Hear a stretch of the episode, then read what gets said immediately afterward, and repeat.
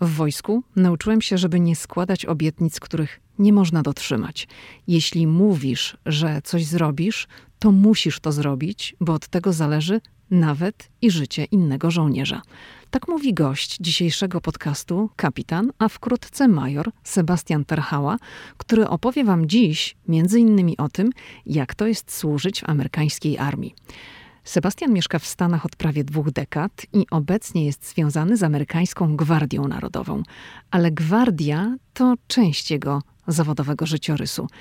Sebastian Tarhała jest inżynierem, pracuje dla amerykańskiego Departamentu Obrony, czyli to taka cywilna praca, lecz ciągle związana z wojskiem, z obronnością. I tych wątków jest tak dużo, że dziś w podcaście rozmawiamy dużo o armii, o gwardii, o tym, jak Sebastian się tam oczywiście znalazł. Rozmawiamy też o pochówkach wojskowych, bo Sebastian również uczestniczy w tego typu ceremoniach i o nieruchomościach. O nieruchomościach, co namówi tam pewnie ktoś sobie pomyślał. Gości chyba pomyliła.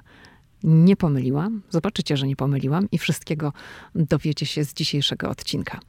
Zanim zaczniemy, to chcę jeszcze podziękować za nowe, piękne recenzje w Apple Podcast. Dzięki temu, że piszecie dobre recenzje na temat podcastu Ameryka i ja, subskrybujecie mój podcast, to on się pnie do góry. Teraz cały czas utrzymuje się w pierwszej setce najpopularniejszych podcastów. No to są różne miejsca, raz wyżej, raz niżej, ale ciągle to jest w pierwszej setce, czasami w pierwszej pięćdziesiątce. Najpopularniejszych podcastów Apple Podcast Polska. Na Spotify był ostatnio nawet w pierwszej trójce najbardziej zyskujących na popularności. Wow, no, ta Ameryka. Dziękuję za te wszystkie miłe słowa. Dziękuję za wszystkie miłe słowa na temat naszej książki. Naszej, czyli mojego męża Pawła i mojej. Jeżeli tutaj ktoś jest nowy i nie wie o co chodzi, to wszystko na temat książki jest na stronie www.amerykaimy.pl. Mogę Wam też zdradzić, że za chwilę posłuchacie pierwszego podcastu z Sebastianem Tarchałą.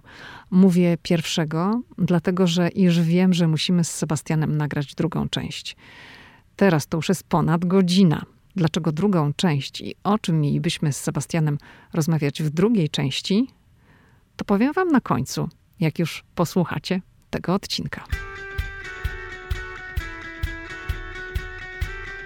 Hej, tu Lidia Krawczuk, dziewczyna ze Szczecina, która wylądowała w Waszyngtonie.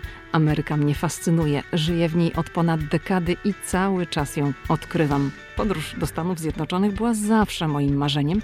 Nie sądziłam jednak, że w Ameryce kiedyś zamieszkam.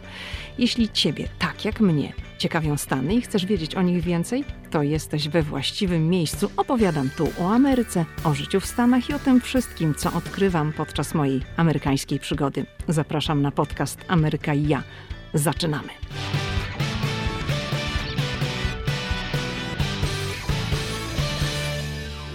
Witam Cię, Sebastianie, w moim podcaście. Od razu Cię zapytam, bo w Polsce tak się mówiło, za mundurem panny sznurem. Amerykańskie hmm. mundury są bardzo ładne, mnie się bardzo podobają. I powiedz, czy wy żołnierze mm, zauważacie, że kobiety tak z ciekawością zerkają, czy ten mundur rzeczywiście przyciąga, czy zwraca uwagę? Tak, dzień dobry Lidia, dziękuję za, za zaproszenie. Tak, jest bardzo kolorowy ten mundur, przyciąga e, bardzo uwagę faktycznie. Jak się tam służy na bazie i jest tych mundurów tysiące wokół, to tak nikt na to nie zwraca uwagi, prawda? Ale jak się wychodzi e, na zewnątrz, poza bazę, no to, no to definitywnie. A szczególnie te, te galowe, na których są właśnie te wszystkie odznaki, e, medale, na pewno, na pewno zwraca uwagę. A pamiętasz jakieś takie hmm. sytuacje ze swojego życia, że ktoś po prostu wiesz, na ten mundur było takie wow. Mm. Znaczy, na, nawet teraz ostatnio, jak rozmawiałem, a mama się liczy, czy się nie liczy? Mama Każdy się liczy, się tak, liczy. też, dobra. No Ale dobra. lepiej by było, jakby było, wiesz, że jakaś kobieta, wchodzisz do baru czy gdziekolwiek, ona, oh my goodness. Tak, tak. Y, może, może nie tak aż dosadnie, jak wspomniałaś, że, że tam jakoś werbalnie ktoś tam coś mówi, ale zdecydowanie są te spojrzenia i, i tak dalej. Natomiast jak wysyłam zdjęcia właśnie mamie, czy rozmawiamy czasem przez Skype'a, czy coś z tych rzeczy, czy zdjęcia znajomym, to, to zawsze, zawsze są bardzo miłe i właśnie fajne komentarze, że no ten mundur, no ten mundur jednak, jednak dużo daje. Mam znajome, które faktycznie już teraz, że mnie znają troszkę dłużej, mogły sobie pozwolić na to, żeby właśnie powiedzieć mi o tym mundurze, no i faktycznie mówią, że, że robi to wrażenie i jeżeli o nie chodzi, to ja mógłbym w tym mundurze chodzić cały dzień, bo im się bardzo podoba. Także na pewno, na pewno jest ten efekt. A koledzy ale, twoi no. z wojska, no ty jesteś żonaty, ale single, to tak. wykorzystują ten mundur, żeby poznać jakieś dziewczyny? Podejrzewam, że na pewno, ale no, pamiętajmy też o tym, że jeżeli ktoś służy w, na czynnej służbie na jakiejś bazie, w jakimś mieście, no to to miasto jest przyzwyczajone do tego, że większość osób przychodzących do barów czy do klubów to jednak żołnierze, tak, także może są przyzwyczajeni do tych mundurów. Natomiast gdyby to było gdzieś dalej, e, no to podejrzewam, że, że takie sytuacje mogłyby się zdarzyć. W Stanach tak jest, zresztą w Polsce też, że poszczególne,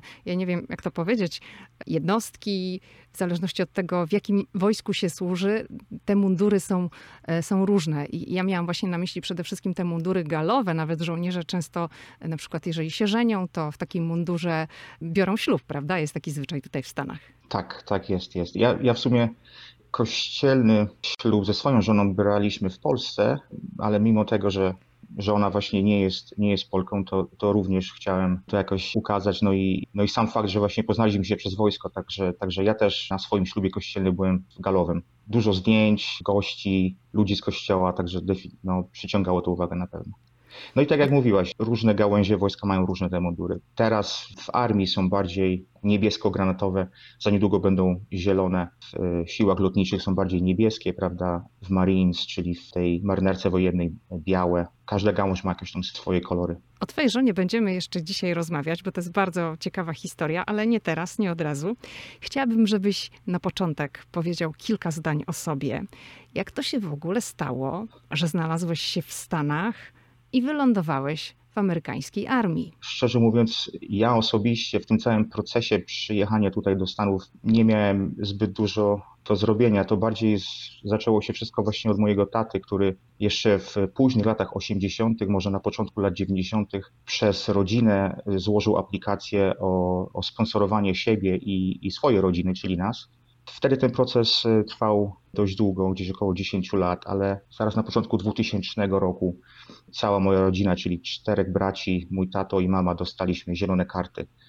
No i później to była tylko kwestia podjęcia decyzji, czy, czy wyjechać wtedy już w 2000, czy kontynuować jeszcze szkołę. Ja w 2000 byłem w samym środku liceum, no i, i z, tego, z tego powodu i również z tego powodu, że dla taty to były same początki, więc tam problemy z mieszkaniem i, i ze znalezieniem szkoły dla nas, także ja podjąłem decyzję, żeby zakończyć szkołę w Polsce i, i przyjechałem tutaj dopiero w 2002 na zasadzie właśnie tej zielonej karty. I od razu zdecydowałeś, że chcesz iść do amerykańskiej armii. Dlaczego armia? Czy to było tak, że gdzieś tam przychodziłeś hmm. sobie, byłeś w centrum handlowym, a w Stanach są takie punkty.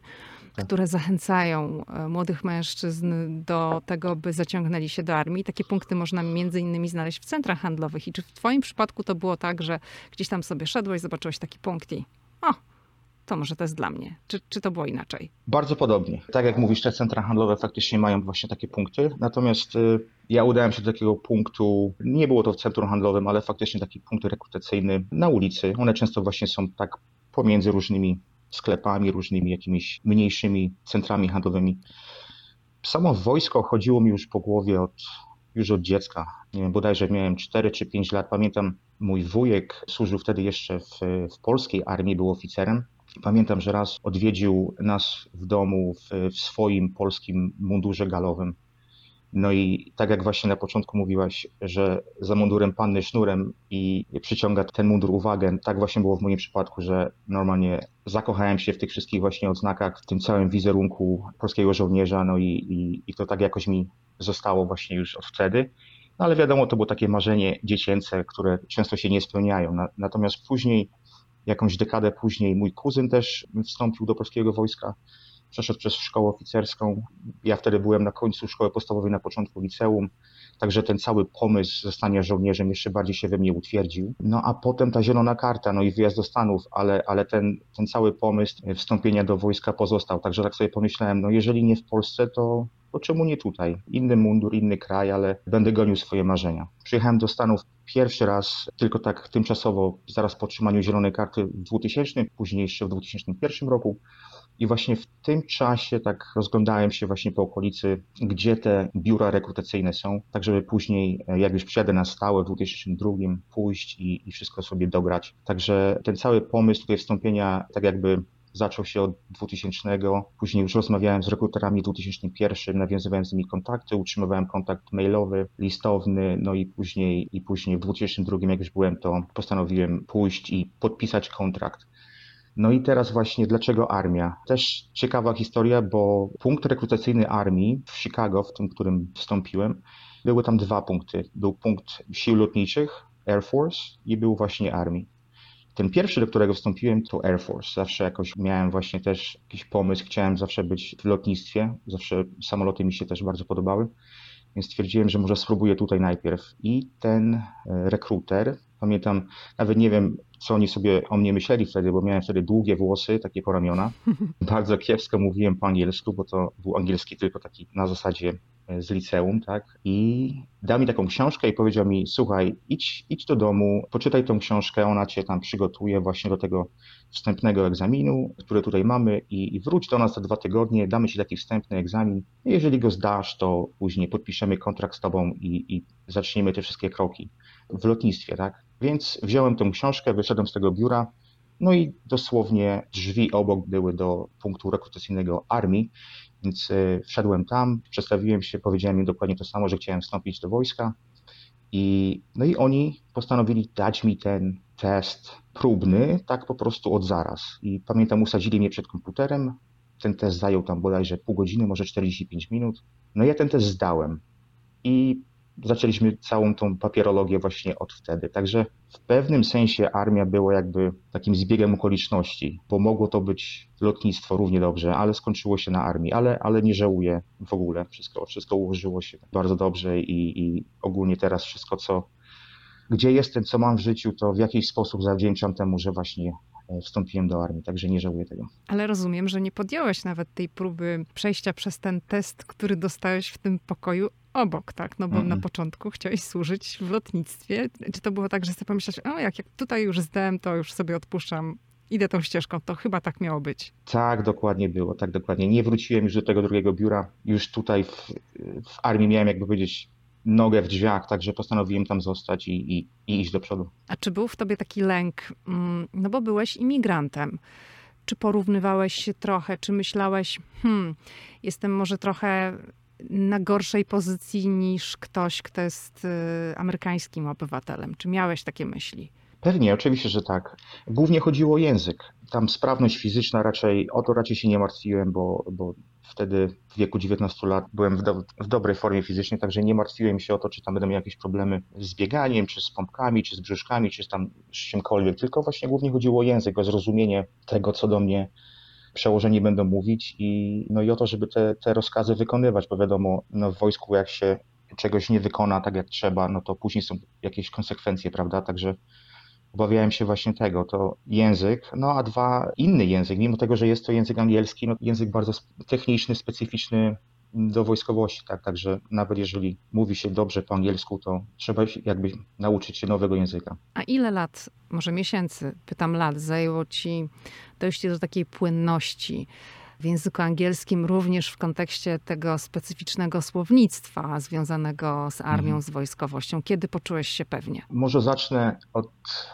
czasu jeszcze sprzed wojska, bo e, pierwsze cztery miesiące, bo, bo tyle zajęło mi zanim wysłano mnie na ten początkowy trening wojskowy. Pierwsze cztery miesiące pracowałem z kuzynem i z tatą w, w okolicach Chicago i kuzyn jest z korzeni Polakiem, natomiast jest urodzony w Stanach Zjednoczonych i pamiętam, prosiłem go wtedy, żeby przez ten cały okres czterech miesięcy mówił do mnie tylko i wyłącznie po angielsku, tak właśnie, żeby się do tego przyzwyczaić. Także po tych czterech miesiącach zacząłem się czuć pewnie, w sensie takim, że wiem, że robię błędy, wiem, że są tam jakieś błędy gramatyczne, i nie mówię poprawnie, ale wiem, że ludzie mnie rozumieją. Także te cztery miesiące dały mi taką, taką jakby gwarancję i pewność siebie, że dobra, wiem, że to sknocę, ale ludzie zrozumieją o co chodzi.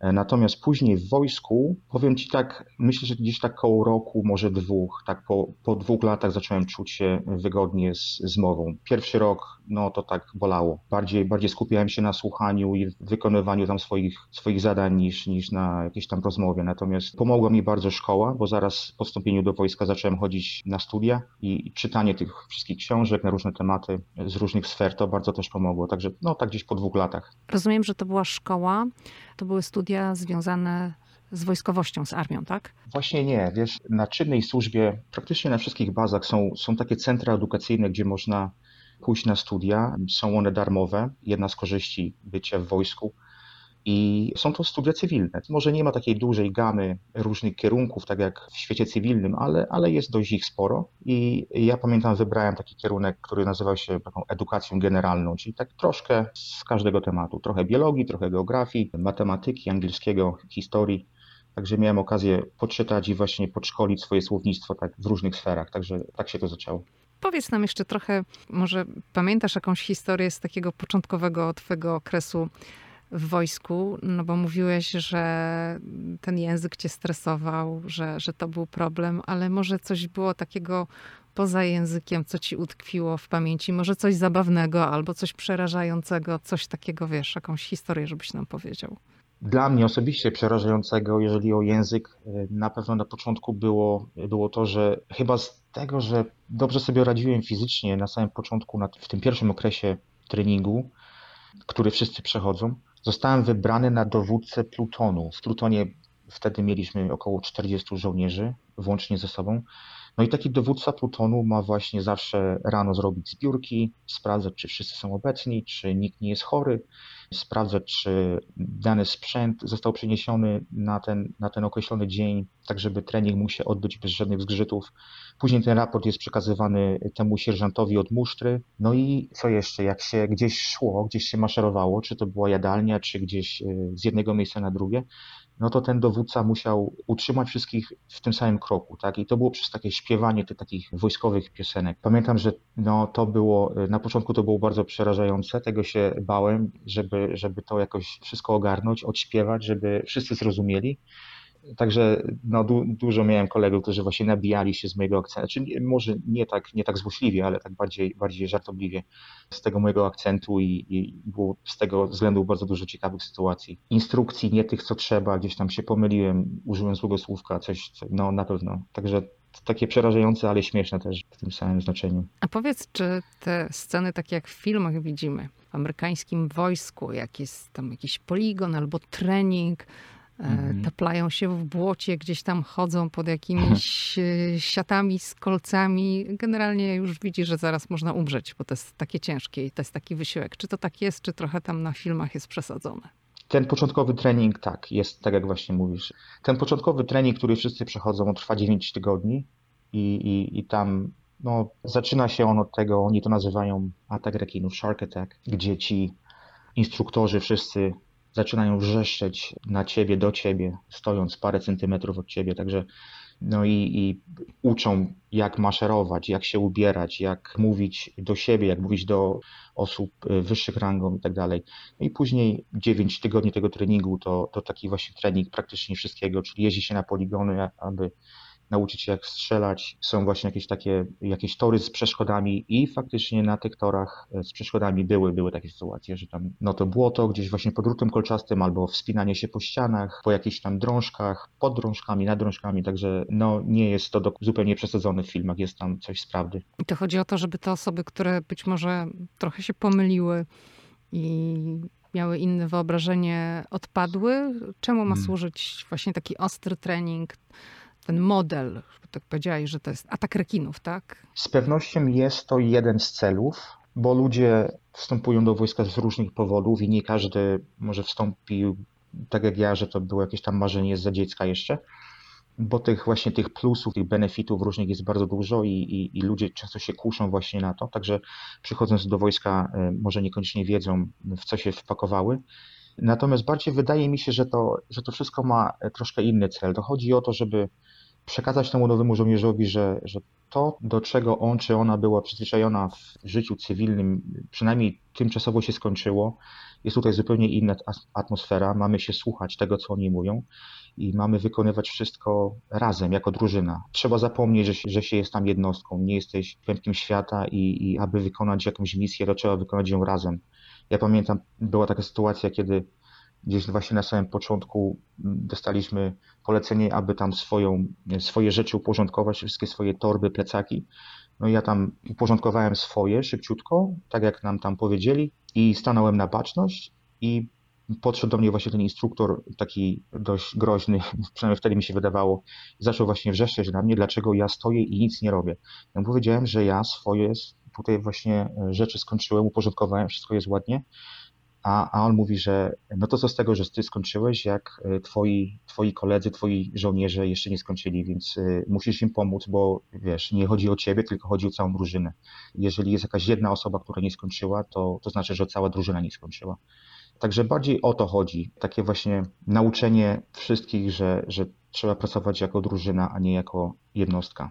Mm, bycie w amerykańskiej armii to jest dla ciebie też jakaś lekcja taka życia. Tak, zdecydowanie tak. Chociaż myślę, że jeśli chodzi o wychowanie i, i tego typu rzeczy sprzed wojska, to tam jakoś nie byłem rozpieszczony. Rodzice wychowali mnie i braci, uważam, w dość, w bardzo dobry sposób mama trzymała dyscyplinę w domu zawsze i, i, wiedziałem, że muszę się słuchać osób starszych i tego, co ona mówi.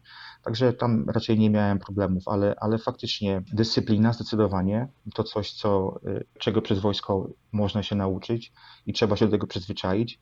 No i, i słowność i o co, o co chodzi w tej słowności. To, że jak się komuś coś powie, że się coś zrobi, to trzeba to zrobić, bo trening treningiem, ale jeżeli jedzie się na jakieś misje i są to misje gdzie, gdzie toczy się wojna, to no jak się mówi, że się coś zrobi, to musi się to zrobić, bo, bo od tego zależy misja innych żołnierzy, może i nawet życie innych żołnierzy. Także na pewno to mi w tym pomogło, żeby nie składać obietnic, które nie można dotrzymać.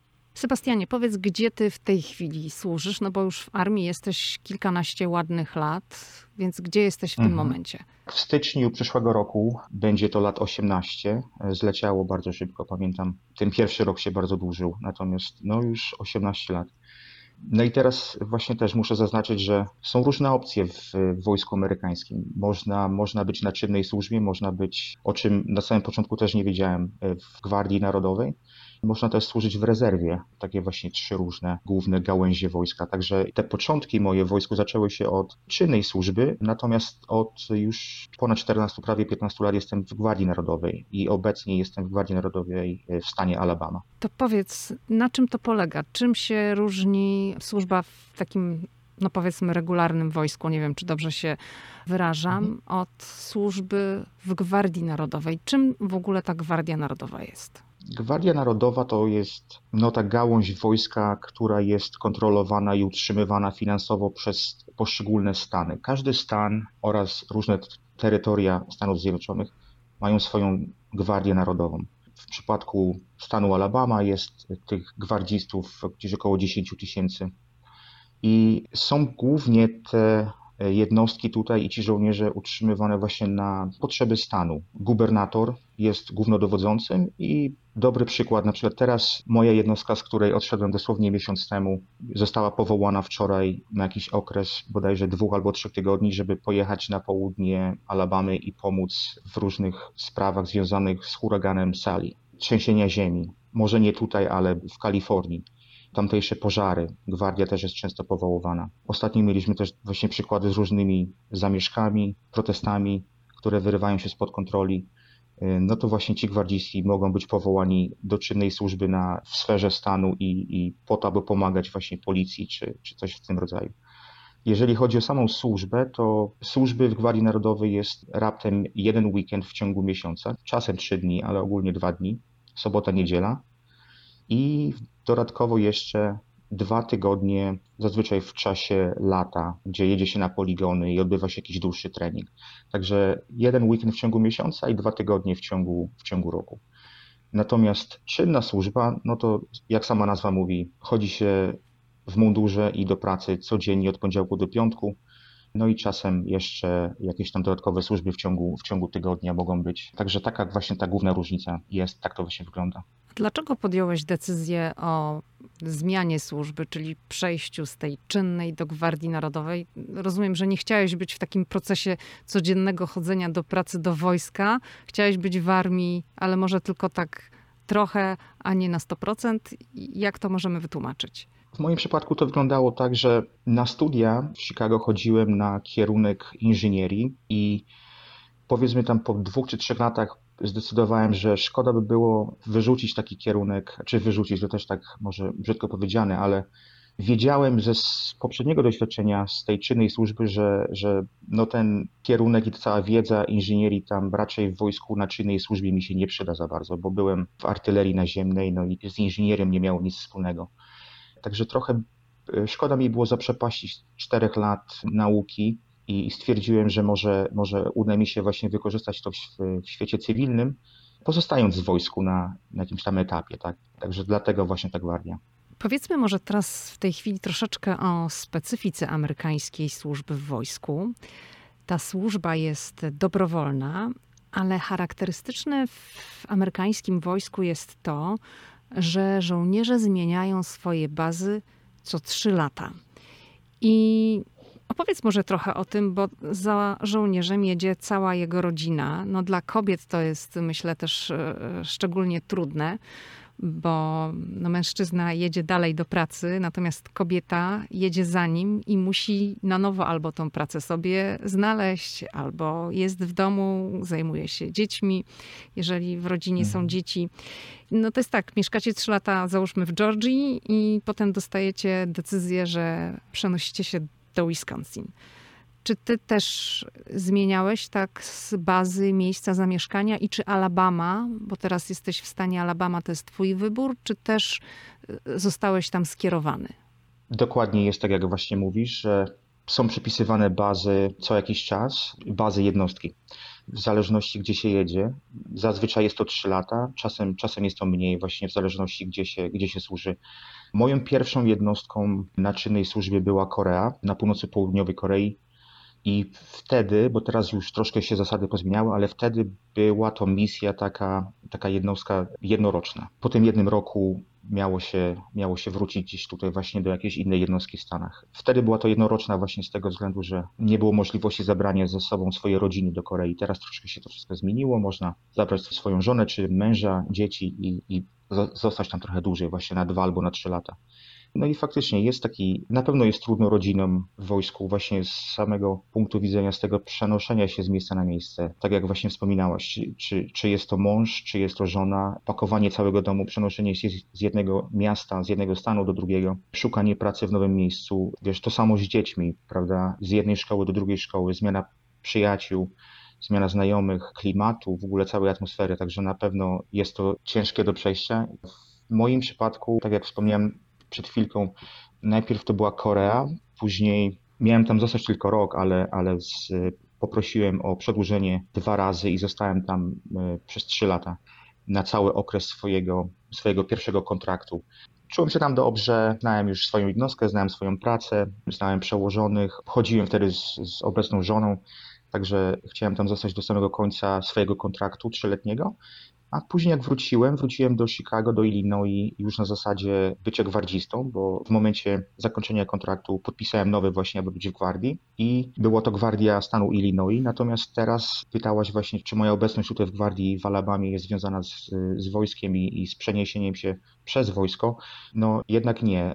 Przeniesienie tutaj było bardziej związane z, z pracą cywilną. Po zakończeniu szkoły w Illinois dostałem pracę tutaj właśnie w niedaleko, gdzie mieszkam, w mieście Huntsville w Alabamie i, i przeniosłem się do, do, do tego stanu. Więc bardziej to było na odwrót. Przeniosłem się do, do innego stanu, do innego wojska przez pracę cywilną, a nie na odwrót. Czyli rozumiem, że jak jest się gwardzistą, to nie ma takiego rozkazu co trzy lata, że musisz zmienić nie. jednostkę, bazę i, i to wojsko ci mówi, gdzie jedziesz? Nie, nie ma takiego rozkazu, jeśli chodzi o stan, bo jak się jest gwardzistą w jakimś określonym stanie, no to, no to jesteś właśnie w tym stanie. Ja teraz właśnie ostatnio, dosłownie miesiąc temu oddałem dowództwo swojej kompanii logistycznej i przeniosłem się do innej jednostki Ona jest dosłownie może godzinę odległości jazdy samochodem, ale, ale w tym samym stanie. Dobrze, to może powiedzmy trochę o plusach i minusach służby w amerykańskiej armii. Ja mogę powiedzieć o takim plusie, nie wiem jak jest w Gwardii Narodowej, to zakładam, że, że powiesz też, że z pewnością plusem bycia w armii jest y, dostęp do dobrego ubezpieczenia medycznego, co w Stanach Zjednoczonych jest szalenie istotne, ponieważ opieka medyczna w USA mhm. jest bardzo, ale to bardzo kosztowna. No i muszę powiedzieć, że no to taki tam bonusik, plusik, te sklepy różne na terenie baz jednostek dla żołnierzy to jest bonus, bo tam są o wiele niższe ceny. Nie, one chyba są bez podatku. No są niższe, prawda? Byłam kiedyś w takim sklepie, notabene tak. E, na Hawajach. Oczywiście tam mnie ktoś wprowadził. Tam wprowadził mnie amerykański żołnierz, bo ja bym inaczej nie była w stanie wejść na teren jednostki, gdyby mnie ktoś nie wprowadził.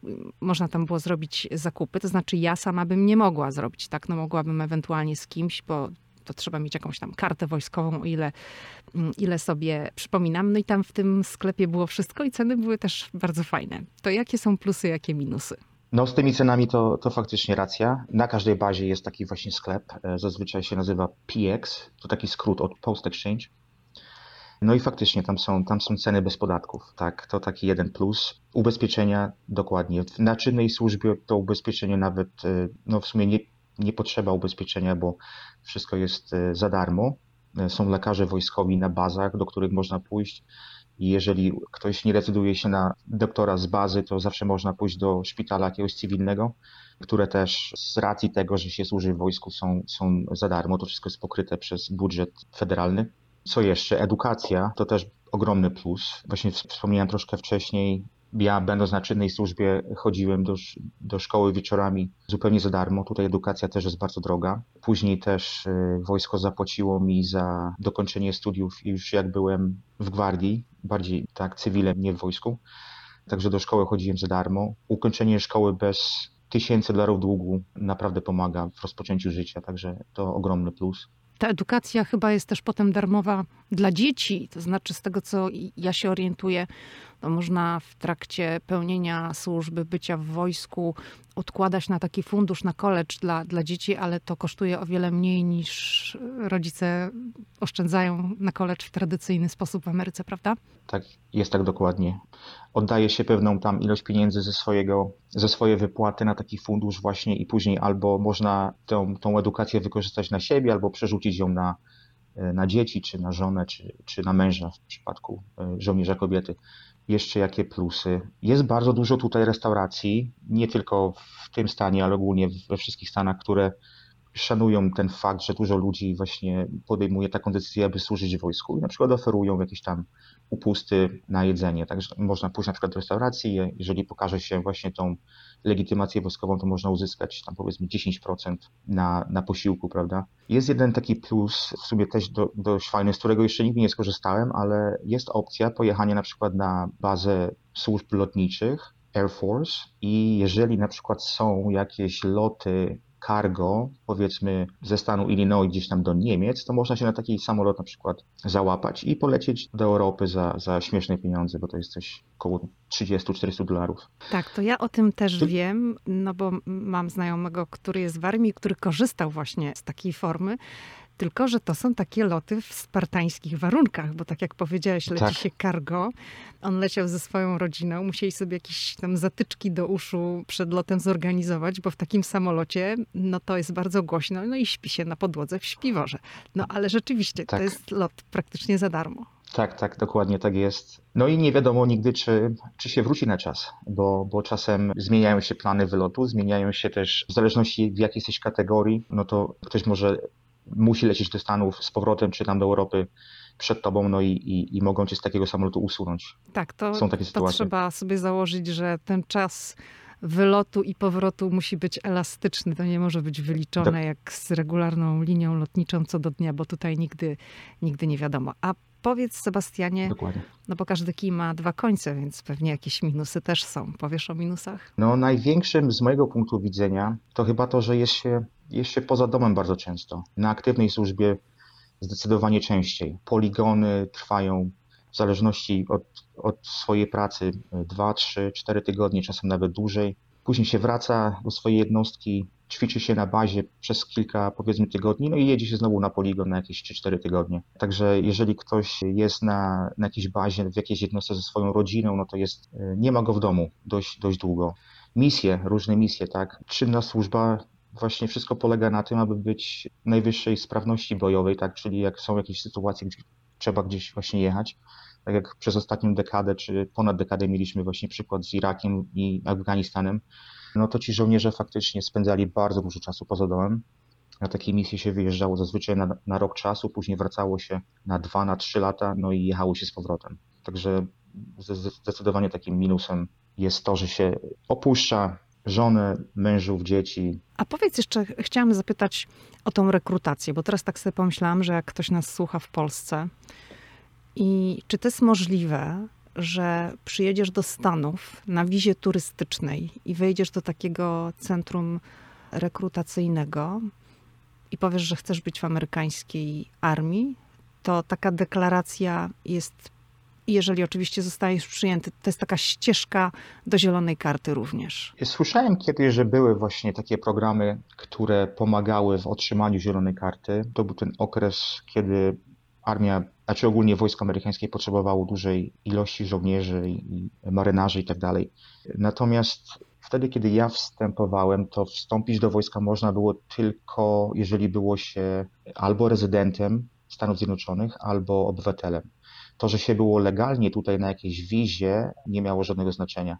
Trzeba było być rezydentem. Także pierwszą podstawową rzeczą to właśnie legalny pobyt albo obywatelstwo. Natomiast powiem, że wojsko zdecydowanie pomaga w przyspieszeniu całej procedury otrzymania obywatelstwa, jeżeli jest się już posiadaczem zielonej karty. Bo w, o ile dobrze pamiętam, to taki okres oczekiwania na w ogóle podejście do egzaminu o obywatelstwo to 5 lat, jeżeli nic się nie zmieniło, po przyjechaniu do Stanów na, na zielonej karcie. Natomiast ja ze swojego doświadczenia powiem, że mi, to, mi ten cały proces zajął dosłownie 10 miesięcy. W momencie, gdy wstąpiłem do wojska, poszedłem do, do swojej pierwszej jednostki, złożyłem e, dokumenty o obywatelstwo i no, całe to oczekiwanie tych pięciu lat po prostu zostało jak gdyby zniesione na bok i mogłem zostać obywatelem dużo, dużo szybciej. No, 10 miesięcy to, to, to jest rzeczywiście bardzo szybko. A powiedz, krótko, czy tak. amerykańska tak. armia jest według ciebie taka trochę elastyczna, czy to jest taka bardzo skostniała struktura? No wiadomo, że w wojsku są rozkazy, jest rozkaz i go wykonujesz. Ale czy mhm. na swoim poziomie możesz być w jakiś sposób trochę niezależny? Czy możesz samodzielnie myśleć, czy masz tylko i wyłącznie wykonywać rozkazy i nie myśleć? Nie, no zdecydowanie jest, jest fleksyjna. To też zależy od pozycji, prawda? Bo jeżeli ktoś ledwo co wstąpił do wojska i powiedzmy jest szeregowym czy, czy tam kapralem, no to tam zazwyczaj nie ma za bardzo takiej opcji, jak gdyby myślenia i zrobienia czegoś na swój sposób. Są, są pewne procedury, które się, które się wykonuje, którymi się postępuje i, i, i po prostu te rozkazy się wykonuje wtedy, o ile, o ile te rozkazy są legalne i etyczne. To, to było na samym początku właśnie tłumaczone, że jeżeli jakieś rozkazy są nieetyczne czy, czy nielegalne, to każdy ma prawo powiedzieć, że, że tego nie wykona. Natomiast jeżeli jest wszystko zgodnie z prawem, no to jednak trzeba taki rozkaz wykonać i tak, tak jak mówię, jeżeli ktoś zaczyna swoją karierę, jest żołnierzem, no to, no to tam raczej nie ma żadnych dyskusji, trzeba zrobić to co, to, co się kazało zrobić. Natomiast Później jest bardzo dużo miejsca na samodzielne myślenie i na wykonywanie swojej pracy w taki sposób, jaki, jaki tobie pasuje, o ile ta praca zostanie wykonana. I ostatnie dwa lata byłem dowódcą kompanii logistycznej w batalionie artylerii naziemnej i dostaje się taki ogólnikowy rozkaz, aby wspomóc ten batalion właśnie jakimiś z, z punktu widzenia logistyki, czyli no, woda, jedzenie, paliwo, pociski i tak dalej, ale, ale to jak i kiedy to wszystko rozdajemy żołnierzom w jakiś sposób, to, to, to, to wszystko zależy ode mnie, no i od ludzi, z którymi ja pracuję, także zależy na jakim poziomie się jest, ale, ale jest fleksyjna. A powiedz, jakbyś to odniósł może trochę do wojskowości w Polsce. Ty byłeś w Polsce już jako amerykański żołnierz. Ja wiem, że ty nie służyłeś w polskiej armii, więc nie możesz tak mhm. mm, stricte tego porównać, no ale tak z twojej perspektywy, ty pojechałeś do Polski jako amerykański żołnierz, tak? To czy tak. jest coś, co rzuciło ci się w oczy? Czy dostrzegałeś różnicę? Największą różnicą, którą ja dostrzegłem, było to, że w Polsce oficerowie mają no, więcej pracy, może, może w ten sposób to powiem, bo samo planowanie i później, i później wykonywanie tego, co się zaplanowało. Jest duży nacisk na oficerów, aby, aby to oni planowali i później wykonywali swoje plany. Podoficerowie, żołnierze w polskim wojsku wydawało mi się, że są bardziej taką siłą roboczą i mniej odnosi się w ich przypadku do myślenia. To jest nie, inaczej nie niż w amerykańskiej? Sposób, tak, tak. Nie chcę w żaden sposób urazić nikogo, kto może służył w polskim wojsku i, i był podoficerem, ale, ale tak właśnie mi się wydawało, że, że oficer, oficer właśnie planuje, mówi, co ma się zrobić i, i czy żołnierz, czy podoficer tam raczej nie ma żadnego wpływu na to, aby, aby jego zdanie zmienić. Natomiast tutaj każdy oficer ma jakiegoś swojego odpowiednika w tej, w tej gałęzi podoficerskiej, czy y, od samego początku, od y, rangi podporucznika po rangi generalskie. I ci podoficerowie tutaj właśnie bardzo pomagają w planowaniu, bardzo pomagają w wykonywaniu. W zasadzie wykonują głównie tylko i wyłącznie oni. Oficerowie są bardziej takimi menadżerami całego tego procesu, ale, ale mają duży nacisk na planowanie, na, na myślenie i podpowiedzenie temu oficerowi właśnie jak najlepiej wykonać jakąś misję. Ma to dużo sensu, jeżeli pomyślisz, jak ktoś zostaje podporucznikiem, jeżeli ktoś przechodzi przez tylko i wyłącznie szkołę, która trwa powiedzmy tam 4 lata, i potem zostaje się podporucznikiem bez żadnego doświadczenia w wojsku, tak? No to dlaczego nie skorzystać z całej tej wiedzy, z doświadczenia kogoś, kto w tym wojsku już jest 10, 15, 20 lat, prawda? Także, także pod tym względem ma to, ma to dużo sensu. I właśnie ten pobyt w Polsce e, dwutygodniowy, który wspomniałaś, to było w 2011, może w 2012 roku, był właśnie taki specyficzny pod tym względem, że nie były to jakieś ćwiczenia poligonowe, tylko właśnie rozmawialiśmy z polskimi żołnierzami o różnicach w tym takim związku pomiędzy oficerami i podoficerami w armii amerykańskiej i polskiej i porównywaliśmy właśnie jak to wygląda w i tu i tu. Także to bardzo rzuciło mi się właśnie na uwagę wtedy. To ty byłeś takim, można powiedzieć, mostem, tak? Chociażby ze względu na to, że mówisz dobrze Język, w jednym tak. i w drugim języku. Tak, ja miałem taką dwojaką rolę właśnie w tej całej wyprawie, bo y, wtedy byłem świeżo upieczony podporucznikiem, także mogłem wypowiedzieć się na temat właśnie tej, tej pracy tutaj podporucznika i tego y, mojego podoficera, odpowiednika na, na swoim poziomie.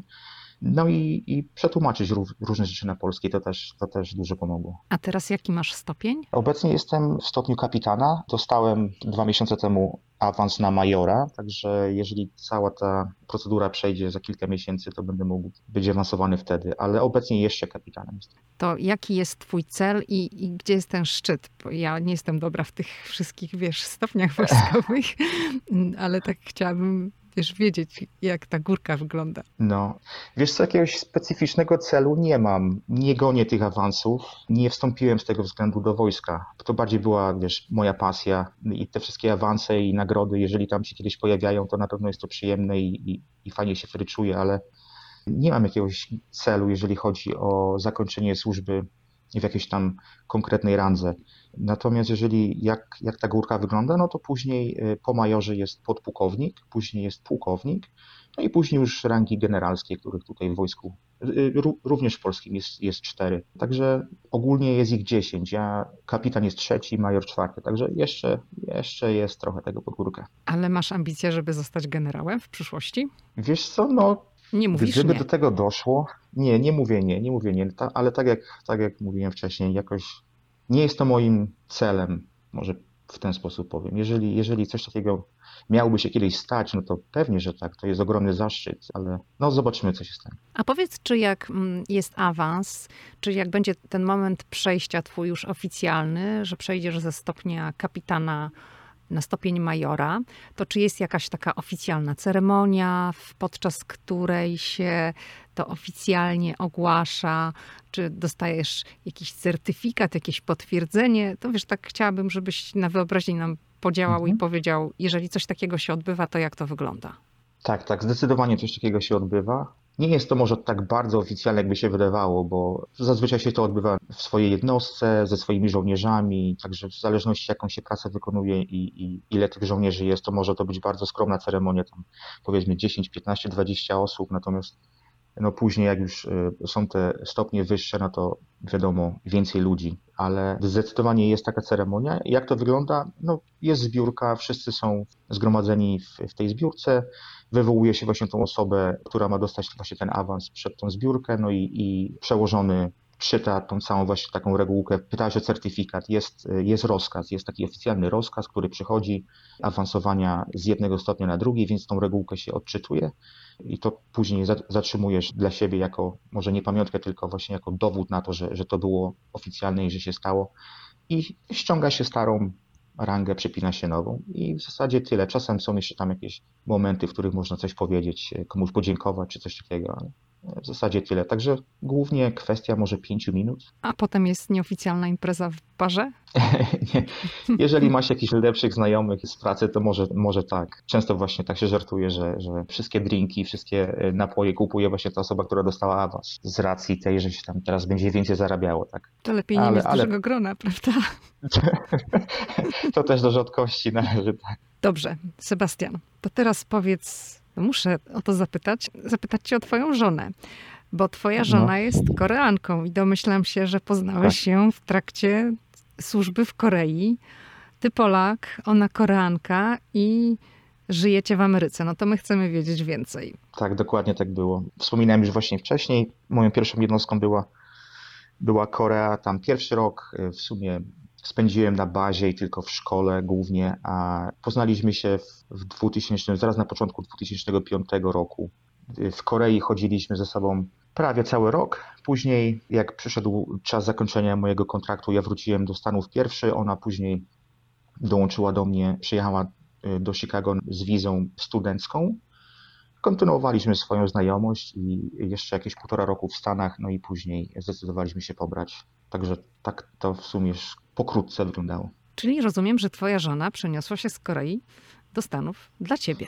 No tak, do tej pory o tym często żartujemy i, i tak, tak właśnie było. Ja właśnie zawsze jej mówię, że ona chyba oszalała, bo ja bym w życiu czegoś takiego nie zrobił, ale no tak właśnie to wyglądało. No ale gdzie się poznaliście? Jakby... Czy twoja żona też jest w, związana z wojskiem? I, jak to się stało, że wasze ścieżki się przecięły? Nie, nie, nie, nie jest związana z wojskiem i no, na początku swojej znajomości musiałem trochę, trochę jej nakłamać o sobie, bo no z tym wojskiem w Korei jest trochę tak, że no zresztą jak ze wszystkimi złymi wiadomościami. Te złe wiadomości najczęściej właśnie są pokazywane w telewizji i nagłaszane w radio. Także dokładnie tak samo jest, jeżeli chodzi o wojsko amerykańskie i ich pobyt w Korei. Także jest dużo osób tam, które niekoniecznie lubi obecność i, i zgadza się z obecnością wojsk amerykańskich. Także nie chciałem ryzykować właśnie tego, że, że ona nie lubi żołnierzy amerykańskich, więc na początku Powiedziałem jej, że jestem na wymianie takiej studenckiej i ogólnie uczę matematyki w Korei. A że z matematyki zawsze byłem dobry, to tak sobie pomyślałem, gdyby mnie zapytała jakieś tam matematyczne pytania, to będę w stanie jej odpowiedzieć. No i tak, od, tak, od, tego, się, tak od tego się właśnie zaczęło. A poznaliśmy się w, w Seulu. W, ja już nie pamiętam nazwy tego klubu. To było w jakimś klubie właśnie ona była tam z koleżankami na swoich urodzinach i, I do tej pory właśnie go to też, też zdecydowanie, bo jest, jest naprawdę bardzo ładna i, i pamiętam, że no do tej pory właśnie jak opowiadamy znajomym tą całą historię, to, to zawsze właśnie mówię o tym, że pierwszego drinka, jakiego jej kupiłem, to była woda. I chyba tym właśnie jej zaimponowałem, że nie chciałem jej tam jakoś upić czy coś z tych rzeczy, ale kupiłem jej wodę, także no a później tak jakoś poszło wszystko z górki. Rozumiem, że twoja żona jest zadowolona z tego, że mieszkacie w Stanach i co to życie w Stanach wam najbardziej pasuje. Tak trochę może po środku powiedzmy, tak? Nie w Polsce, nie w Korei, tylko w Ameryce. No, no te różnice kulturowe są bardzo duże. Jest też dużo rzeczy, które się pokrywają, jeżeli chodzi o polską kulturę i koreańską, ale, ale są, są duże. No ja nie ukrywam, że pewnie ona by chciała, żebyśmy mieszkali w Korei, no ale ze względu na moją pracę i teraz jej pracę również, e, tak, przyzwyczaiła się, już tutaj jest od 2006, tak, czyli 14 lat, także już, e, już jest zaklimatyzowana i, i, i, podoba jej się ta okolica. Jest jeszcze jedna rzecz, o której chciałam z Tobą porozmawiać, dlatego że kiedy umawialiśmy się na termin mhm. rozmowy, jeden termin nam wypadł z powodu Twoich obowiązków, i ten obowiązek to była asysta przy pogrzebie. Nie wiem, czy ja się wyraziłam prawidłowo. W każdym razie No ten pochówek amerykański, taki wojskowy, odbywa się wedle bardzo określonych reguł. Zresztą w Polsce na pewno też. Jest bardzo uroczysty i żołnierze to ćwiczą, uczą się tego. Ja tak mówię, ponieważ mieszkam e, w pobliżu fortu i czasami przejeżdżając samochodem widzę, jak właśnie żołnierze ćwiczą składanie flagi. Ją się składa w czasie ceremonii pogrzebowej w taki mhm. bardzo charakterystyczny sposób. Tam słychać salwy. Widziałam kiedyś nawet takie ćwiczenia z trumną, czyli było podnoszenie tej trumny i tak dalej. I fakt, że ty jesteś częścią takiego wojskowego ceremoniału przy okazji pochówku, to jest rozkaz, czy to jest twoja decyzja i jak to się zaczęło? Nie, to zdecydowanie moja decyzja. Robię to, robię to na ochotnika, chociaż to tak na ochotnika może, może nie do końca, bo za tą służbę dostajemy tam jakieś wynagrodzenie, prawda? Ale, ale tak, y, na ochotnika. Jak to wygląda? Tak jak właśnie wspomniałaś, jest y, zdecydowanie jest y, procedura.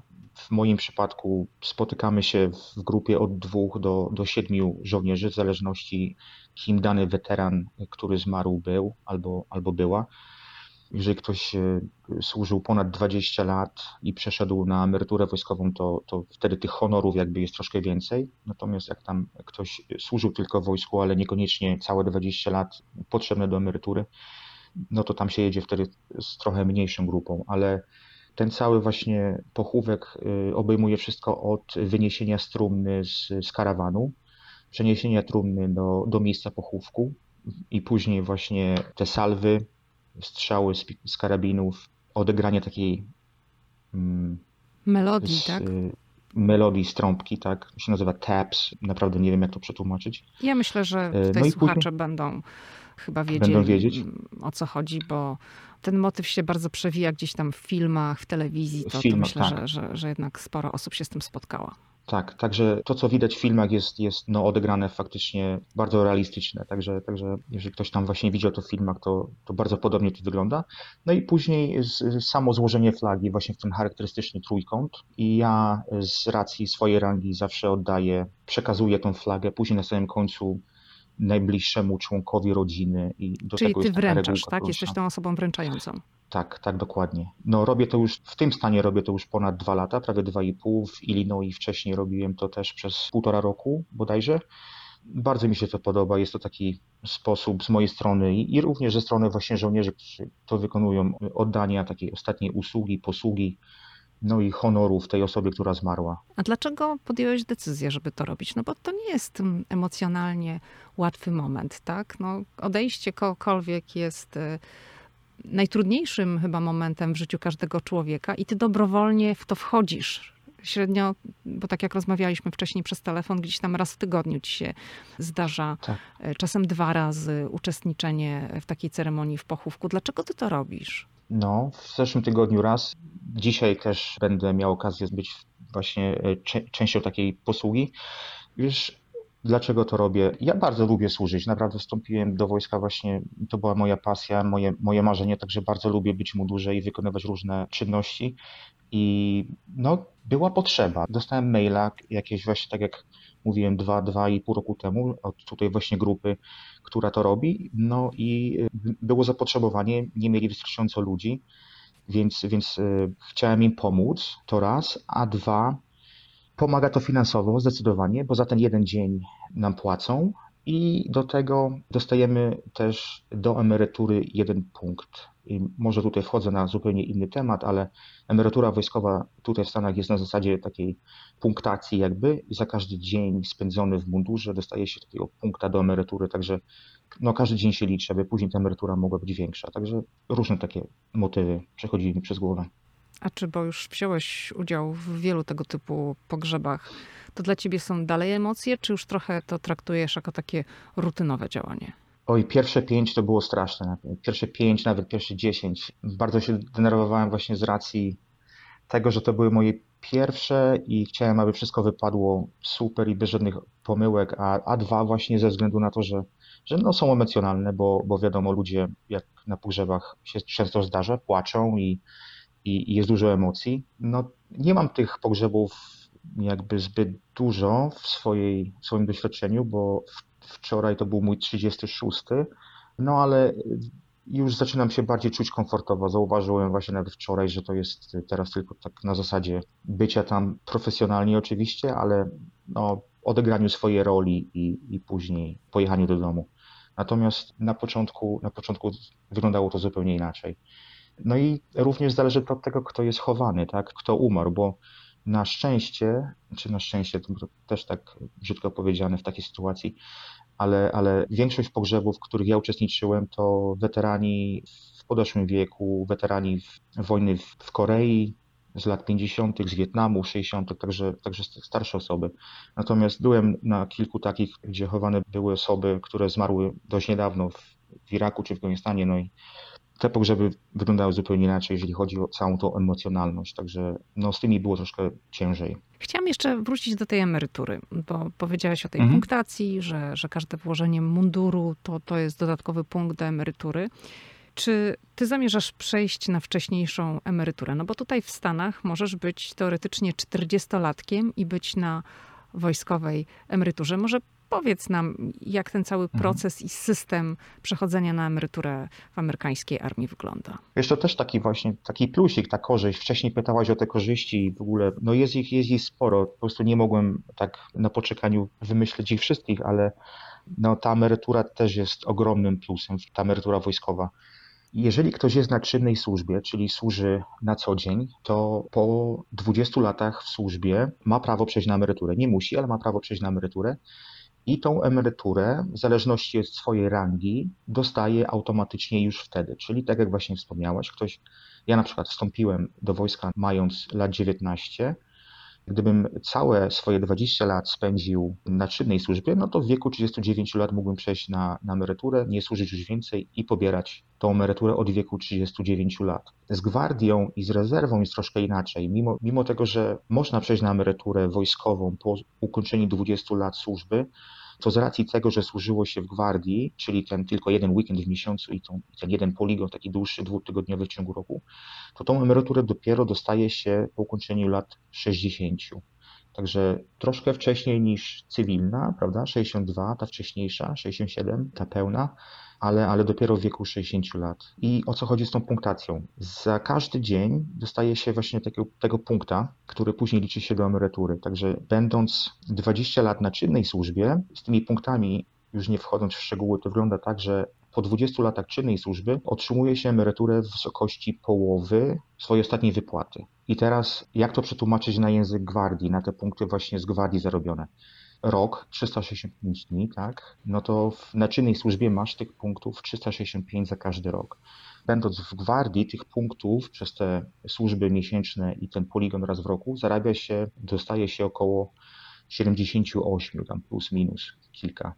Także rok w gwardii 78, rok na czynnej służbie 365, czyli 1 do 5, tak? Czyli jak ktoś miałby dostać po 20 latach służby połowę z swojej ostatniej wypłaty po 20 latach czynnej służby, no to podziel to przez 5 i tyle by się komuś należało, jeżeli ktoś by służył 20 lat w gwardii, nie wyjeżdżając na żadne misje, nie zarabiając tam jakichś dodatkowych punktów gdzieś tam na boku, tak jak na przykład w moim przypadku. Także tak to mniej więcej wygląda właśnie.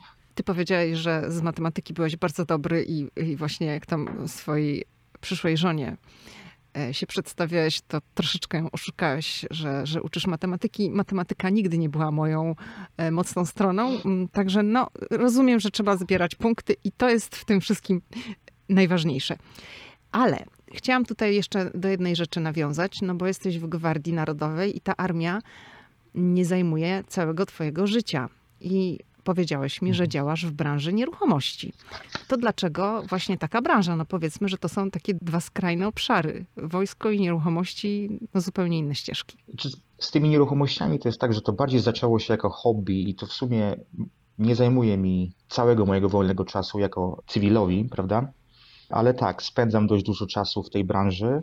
Zaczęło się to od takiego eksperymentu, bo przenosząc się tutaj z, z Chicago, zauważyłem, że ceny nieruchomości tutaj są względnie tanie, bo wiadomo, domy są drogie, gdziekolwiek by się nie mieszkało, natomiast no, w porównaniu z cenami za nieruchomości w Chicago oraz cenami za podatki, które się płaci za, za te domy w skali rocznej, no to tutaj na południu, właśnie w Alabamie, e, jest, jest to względnie tanie. wiesz, przykład na północy w Chicago zapłacisz za trzy sypialniowy dom powiedzmy 150 do 200 tysięcy dolarów, natomiast tutaj można taki dom kupić za 75-100, także taka no, przelicznik 1 do 4, 1 do 3.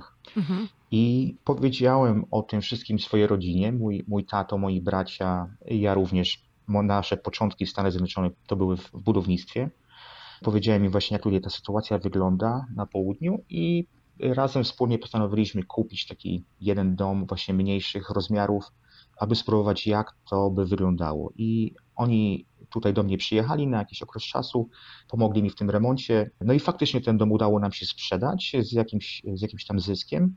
Może nie były to jakieś kokosy, ale był to zysk. I, I właśnie tak się to zaczęło. Później zrobiliśmy Wyremontowaliśmy drugi dom, trzeci. Później była taka sytuacja, że nasz czwarty się nie sprzedał, więc go wynajęliśmy i wtedy zaświeciła mi się taka żarówka właśnie w głowie, że ja bym, z racji tego, że ja za bardzo nie mam czasu, bo jestem zajęty swoją normalną pracą jako cywil, później wojsko, tam gdzieś weekendami, nie mam za bardzo czasu, aby domy remontować, ale na pewno mógłbym się zająć domami na wynajem. I tak w 2015 z żoną kupiliśmy jeden na wynajem, żeby zobaczyć, jak, jakby to wyglądało. No i później tak co roku jeden, dwa, teraz ostatnio nabyliśmy cztery mieszkania w tym roku, także na, na dzień dzisiejszy mamy takich domów i mieszkań dziewięć. No i powiem Ci, że, że zajmuje to bardzo dużo czasu, ale e, no jest to dodatkowy dochód, taka pewność, że gdyby coś się stało z pracą, czy jej, czy moją, to zawsze tam jakieś pieniążki wpływają co miesiąc i no niekoniecznie musielibyśmy się stresować, jak związać koniec z końcem. Także tak to się zaczęło i tak to wygląda na dzień dzisiejszy. Ja muszę zadać to pytanie, bo wiesz, jak ktoś słyszy i mówi, kupujesz dom co roku, no dom to jest duży mhm. wydatek. Rozumiem, że po prostu są to domy, które są kupowane w kredycie. Tak, tak, tak, dokładnie. Nie, nie, proszę nie myśleć, że jesteśmy jakimiś milionerami tutaj, bo to, to zupełnie inaczej wygląda. Pewnie mamy więcej długów niż się komuś wydaje, właśnie z tej racji, że, że te domy są kupowane na kredyt. I jak to się zaczęło? To zaczęło się w ten sposób, że po trzech latach mieszkaniu w swoim domu i spłacaniu kredytu na swój dom, mogliśmy zaciągnąć kredyt na tą różnicę pomiędzy tym, co się spłaciło, a tym, co zostało. Tak? I te pieniążki wykorzystaliśmy na kupno pierwszego domu. No a teraz w momencie, jak ten dom już był naszą własnością, to poszliśmy do banku i poprosiliśmy kredyt na ten właśnie dom, który kupiliśmy na, na wynajem. No i dostaliśmy kredyt na ten dom, które wykorzystaliśmy na, na dom drugi i później to samo, to samo w kółko. Jeżeli kupuje się właśnie w dobrych okolicach za dobrą cenę, to to taki system działa, faktycznie mogę potwierdzić to i, i można te domy nabywać no, za kasę z banku. Zadam Ci to pytanie, dlatego że Ty nie jesteś pierwszą mhm. osobą, z którą rozmawiam, która właśnie mówi o nabywaniu nieruchomości w Stanach Zjednoczonych, właśnie w takim kontekście raz, że inwestowania pieniędzy, dwa, oszczędzania i myślenia o swojej emeryturze. I czy ty to potwierdzasz, że w Stanach sporo osób właśnie działa w taki sposób, że, że wynajmuje, kupuje na wynajem po to, żeby no, też jakoś tam zabezpieczyć się na tą jesień życia. Tak, potwierdzam, to jest to zdecydowanie opcja i, i nie tylko ja. Zresztą słuchałem wcześniejszych Twoich podcastów i, i wiem, że wiele innych słuchaczy też tak robi.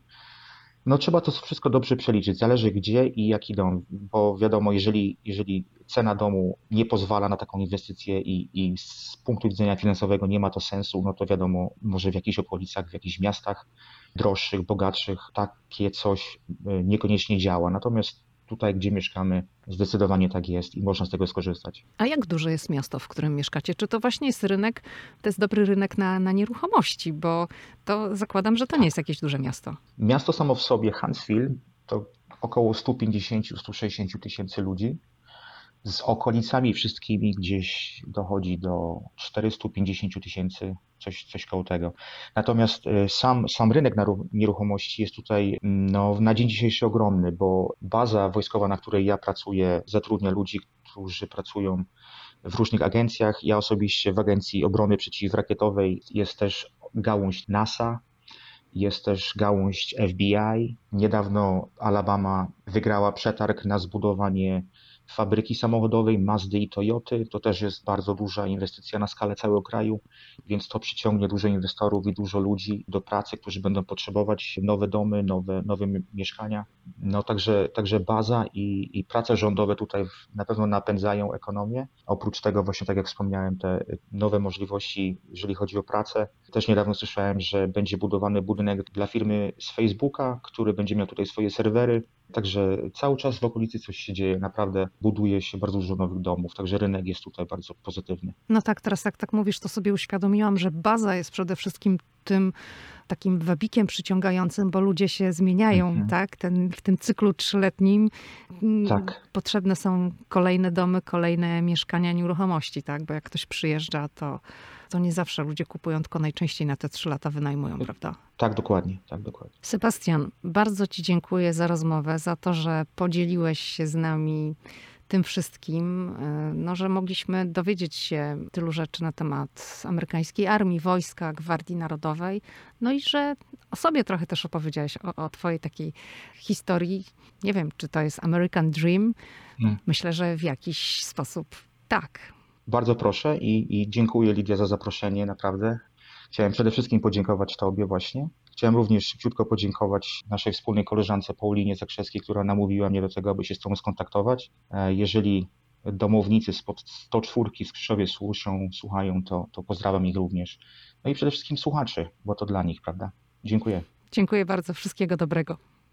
I tak jak powiedziałam na wstępie, to nie jest koniec bo ja zamierzam nagrać z Sebastianem drugą część. Bo po tej części już wiecie, kim jest Sebastian Perhała, jak się znalazł w Stanach Zjednoczonych. Słyszeliście o jego pobycie w armii, o tym, że służy teraz w Gwardii Narodowej, ale Sebastian, jak wspominałam na początku, pracuje w Departamencie Obrony Stanów Zjednoczonych jako inżynier. Dokładnie pracuje w Agencji Obrony Przeciwrakietowej i jest w grupie, która buduje i testuje rakiety. I o tym sobie porozmawiamy w drugiej części. Od razu zapowiadam, że to nie będzie w następny wtorek. To będzie w ciągu najbliższych tygodni, ale będzie. W następny wtorek planuję solo show, czyli tylko ja, nie będzie gości. Chcę Wam powiedzieć trochę o amerykańskich debatach prezydenckich. Jeśli słuchacie tego odcinka odpowiednio wcześnie w dniu premiery, to w tym dniu o 21 czasu wschodnioamerykańskiego, w Polsce trzecia w nocy, pierwsza z trzech debat przed listopadowymi wyborami prezydenckimi w USA. I chcę przygotować dla Was odcinek trochę z takim rysem historycznym na temat debat, jak to się w Ameryce robi, trochę smaczków, ciekawostek. No wiecie, ja zawsze robię wszystko, żebyście słuchali, a nie ziewali. Także no, zapraszam już dziś, ale to będzie za tydzień solo show, czyli tylko ja. No wiem, że niektórzy mówią, a może dwa odcinki w tygodniu? No to ja powiem tak, nie da rady. Na razie nie da rady. Ale pamiętajcie, na Instagramie codziennie jestem, tam się odzywam. Można nawet mnie zobaczyć, bo ja bardzo lubię Insta Stories. Tam się też pokazuję. Także zapraszam do obserwowania mnie również na Instagramie. Do usłyszenia w następny wtorek.